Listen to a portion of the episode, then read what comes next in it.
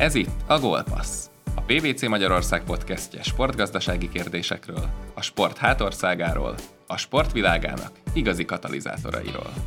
Üdvözlöm hallgatóinkat, én Kelemen Árpád vagyok, a PwC Magyarország menedzsere, a sporttanácsadó csapat egyik vezetője. Ez pedig a Gólpassz című podcastunk első adása.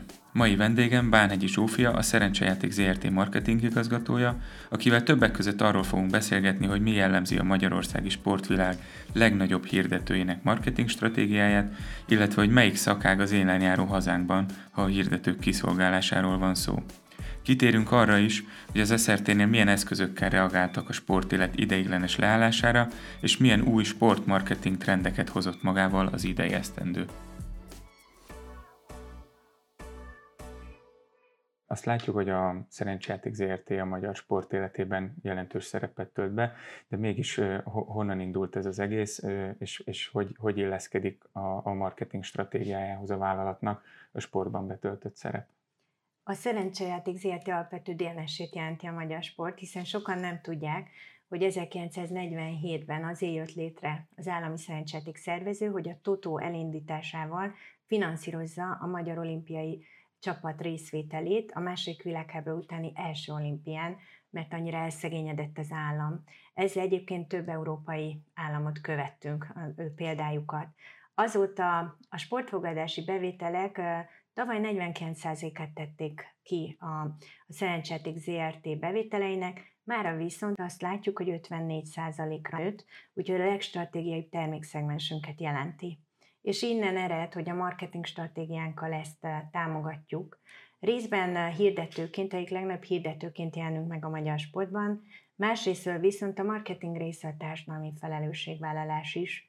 Úgy gondoljuk, abban hiszünk, hogy meghatározó nemzeti vállalatként nem csak a költségvetésbe való befizetéseink jelentik a közösségi hozzájárulást, hanem a magyar sport sikereinek a támogatása.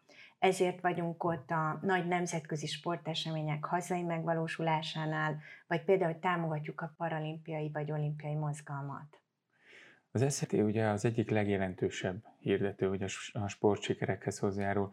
Hogyha azt szeretnénk vizsgálni, hogy sportmarketing szempontból melyek sportágak vagy csapatsportok, akik a legjobban csinálják ezt a tevékenységet, akkor van, akit ki lehet emelni ezen a területen? 2015-től épülve 5 nagy látványsport szövetséggel működünk együtt, és rajtuk keresztül 112 élvonalbeli klubbal. Mi azt látjuk, hogy mindegyik szövetség az elmúlt 5 év alatt rengeteget fejlődött sportmarketing területén. Talán itt mindenképp kiemelném az MLS-t, illetőleg az NB1-es futballcsapatokat, hiszen náluk látunk olyan professzionális marketinget az együttműködésben, amely európai színvonalú, és azt látjuk, hogy a klubcsapatok nagyon sokat áldoznak maguk is arra, hogy a szponzorokat minél versenyképesebben szolgálják ki, a szakértőiket elküldik külföldi konferenciákra, továbbképzésekre járnak, és olyan proaktív megjelenésekkel jönnek felénk, vagy olyan kutatásokkal támasztják alá az együttműködést, amely segíti a mi munkánkat is. Én talán azt mondanám el, hogy az elmúlt 5 évben a Szerencsejáték Zrt. És az élvonalbeli csapatok együttműködése együtt fejlődött. Évente 2500 eseményen vagyunk jelen, és mivel ez egy szigorú hirdetési együttműködés, mi megveszünk messzponzorációt, megveszünk médiafelületeket, amelyet a csapatok kínálnak, de akár egy fotós mellényen való elhelyezkedést. Mindent pontos értékbecslés alapján teszünk, pontos mérés alapján, és a kluboknak nagyon szigorú beszámoló rendszerbe kell, 48 órán belül a megjelenéstől számítva beszámolniuk a teljesítményről felénk, teljesítésről. Úgyhogy itt úgy kell képzelni, egy hatalmas gépezet megy a szezonok alatt, és az együttműködés, hogy minél hatékonyabb legyen, ezért közösen teszünk. Például egy jó példa arra, hogy évvégén tervezünk egy sportmarketing szemináriumot, évről évre csináljuk, idén online kiterjesztjük, hiszen a Covid miatt személyesen 150 ember nem találkozhat, és egy napig ingyenesen haza és külföldi előadókat hozunk el, ennek a 112 klubnak és 5 szövetségnek a szakemberei számára, hogy sportmarketing témában továbbképezzük őket is és magunkat is, mint hirdető. és reméljük, hogy a magyar, nem csak a magyar sport versenyképességéhez, hanem a magyar sportmarketing fejlődéséhez is így hozzájárulhatunk. Említetted, hogy a sportmarketing fejlődés katalizálhatja gyakorlatilag a szerencsejáték ZRT szerepvállalása. Ennek a sikeressége az, hogy mennyit ér egy sportmarketing, az vannak erre megoldások, hogy visszamérjétek, vannak erre bármilyen adatalapú rendszerek, amelyekben tényleg ezt a fajta fejlődést, növekedést, értéket vissza lehet mérni? Egy kicsit ahhoz térnek vissza, hogy miért is fontos, sokan kérdeznék, hogy miért akar a sportba hirdetni egy monopól nagyvállalat. Azért, mert egy versenyhelyzetbe kerültünk, hiszen Magyarországon engedéllyel nem rendelkező szerencsejáték szervezők, elsősorban online sportfogadási oldalak megtállják a hazai fogadókat, és esetleg elvisznek tőlünk bevételeket. Így nagyon fontos, hogy a hazai sportban minél jelentősebben ott legyünk, és a hazai szurkolók vagy tévénézők, akik követik a meccseket, minket lássanak, hiszen esetleg nemzetközi meccseken látják a versenytársainkat, akik több 10 millió játékossal rendelkeznek, és más körülmények között működnek, mint mi. Úgyhogy fontos a mérés, épp ezért mi kutatásokat is végzünk évről évre, kvantitatív és kvalitatív kutatást végez a saját kutatási csapatunk egy külső cég segítségével, illetőleg mivel egyre inkább elmozdulunk az online felületek irányában, ezért ott rendszeresen mérjük a csapatok és szövetségek megjelenéseit a digitális riportunkban. Igen, a fogyasztói szokások átalakulnak, ugye minden tolódik online irányba, ezt jól látjuk. Erre hogyan tudnak leginkább reagálni a szövetségek, a klubok? Mi az, amivel a szponzorációs értéküket esetleg tovább tudják növelni? A COVID-19 járványnak itt nagy szerepe volt. Ugye márciustól hirtelen leálltak a bajnokságok, egyes országban eltűntek a nézők, hiszen lezárták a stadionokat, vagy nálunk esetleg zártkapusan, vagy részben zártkapusan zajlanak a meccsek.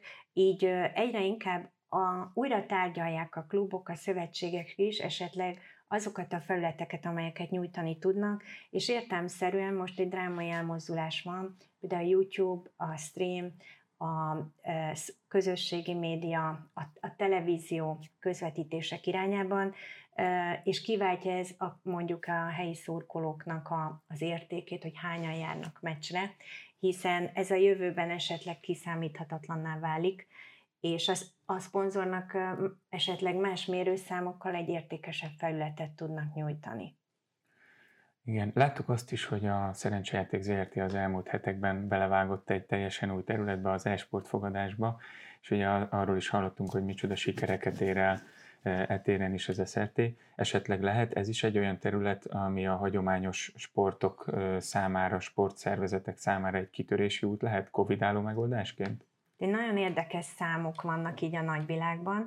Az első 6 hétben, amikor kitört a járvány, a legnagyobb 10 globális sportfogadási szájton 40-szeresére nőtt az e-sportfogadás bevétele, és 2%-ról 27%-ra nőtt globálisan. Nyilván azóta egy kicsit visszarendeződött, hogy újraindult a nemzetközi sportélet, de mi augusztus 11-én vezettük be az e-sportot, és azt láttuk, hogy azóta online sportfogadóink fele próbáltak ki az e-sportokat, a 14 népszerű játékot, amelyet bevezettünk, és most úgy tűnik, hogy az 5.-6. legnépszerűbb sportág a felületeinken, lottózóinkban, az 50-ből, amit kínálunk.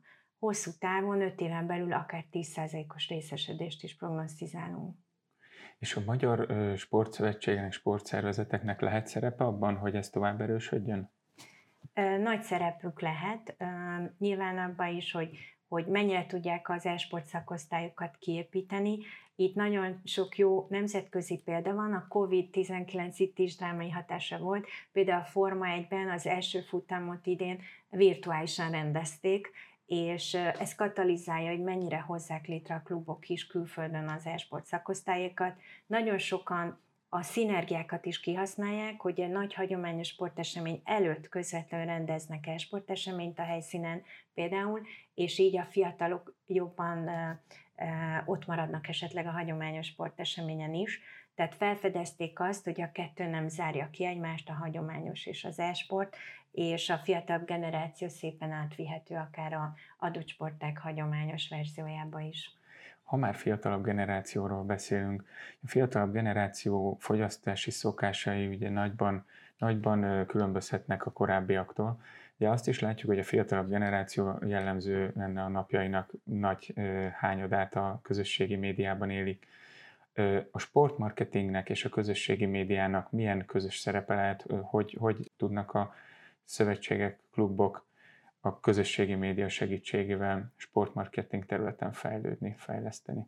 Egyrészről a szurkolóikkal való kapcsolattartást teljes mértékben kiterjeszthetik itt.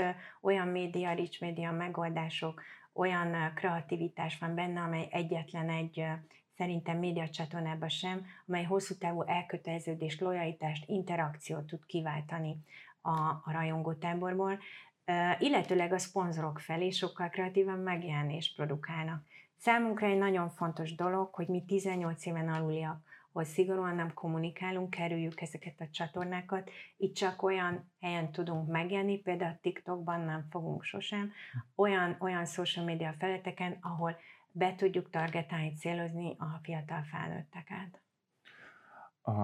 Ez mind nagyon sok terület, amit érintettünk, és látszik, hogy tényleg mennyire széleskörű portfólióval dolgozik a Szerencsejáték Zrt. Mik azok a főbb kiemelt tervek a közeljövőben, amivel a Szerencsejáték Zrt. Szeretne piacra jönni, kampányok indítására gondolok például? Itt még csak a sportban annyi, hogy ez az év annyira mindenki annyit várt a sporttól ebben az évben, és ez jövőre tolódott. Tehát nálunk a fókuszban az Euró 2020 vagy 21 és az olimpia fog jövőre kerülni, de amit katalizált nálunk az idei helyzet, az az, hogy új termékeket vezetünk be online, ezzel tudjuk azokat azt a választást elősegíteni a játékosunk számára, ha még egyszer ilyen helyzetbe kerülünk, hogy leáll a rendes élő sportok világa, akkor mégis legyen fogadási lehetőségük. Az e-sport mellett érkezik a virtuális sportfogadás jövő év elején, illetőleg az online sorsjegy, a sorsjegyek kedvelőinek, ami jelenleg csak a lottozóval érhető el. Látjuk ezeket a terveket, a jövő évre új termékek, amik az online világban is megállják a helyüket, de azért látjuk azt, hogy a sportélet második hullám ide vagy oda újraindult, és mégiscsak próbálkoznak a csapatsportok is, meg egyáltalán a sportélet működni. Az SRT hogyan tervez visszatérni, hogyan kapcsolódik, reagál erre az újraindult sportélethez? Már májusban a Magyar Kupa első mérkőzésre indítottuk az online sportfogadási kampányunkat, de most előkészítettük a nagy Tipmix sportfogadási kampányt, úgyhogy a futballszezon dübörög, és elindult 2 hete Angázs Zsolt szereplésével az új Tipmix kampányunk, amelyen a futball áll a középpontban. Azt tudni kell, hogy a bevételeink 63%-os sportfogadásban a futball adja, és abban az esetben, amikor ilyen nagyon jól szerepelnek a klubcsapatok, mint például a Fradi menetelése, ez nagyon jó hatással van a bevételeinkre. Köszönöm szépen Bánhegyi Zsófiának, hogy megosztotta velünk a tapasztalatait, és betekintést engedett a Szerencsejáték Zrt. Marketing stratégiájába. Hallhattuk, hogy a magyar sportélet legnagyobb hirdetője is rugalmasan reagál a koronavírusra, és teltházas mérkőzések mellett az zártkapus helyzetre is felkészült. A feladat tehát adott, hogy a sportszövetségek és klubok is hasonlóan rugalmasan új adatvezérelt megoldásokkal keressék a szponzorokat. Köszönjük hallgatóinknak is a figyelmet! Ez volt a PwC Gólpassz első adása. A közeljövőben hasonló sporttal és sportgazdasággal kapcsolatos tartalmakkal jelentkezünk, keressenek minket a PwC Podcast és social media felületein. Önök a Gólpassz, a PwC Magyarország sportgazdasági témákkal jelentkező podcastjét hallották. Hasonló témákért keressék a pwc.com/hu/sport oldalt, és tartsanak velünk legközelebb is!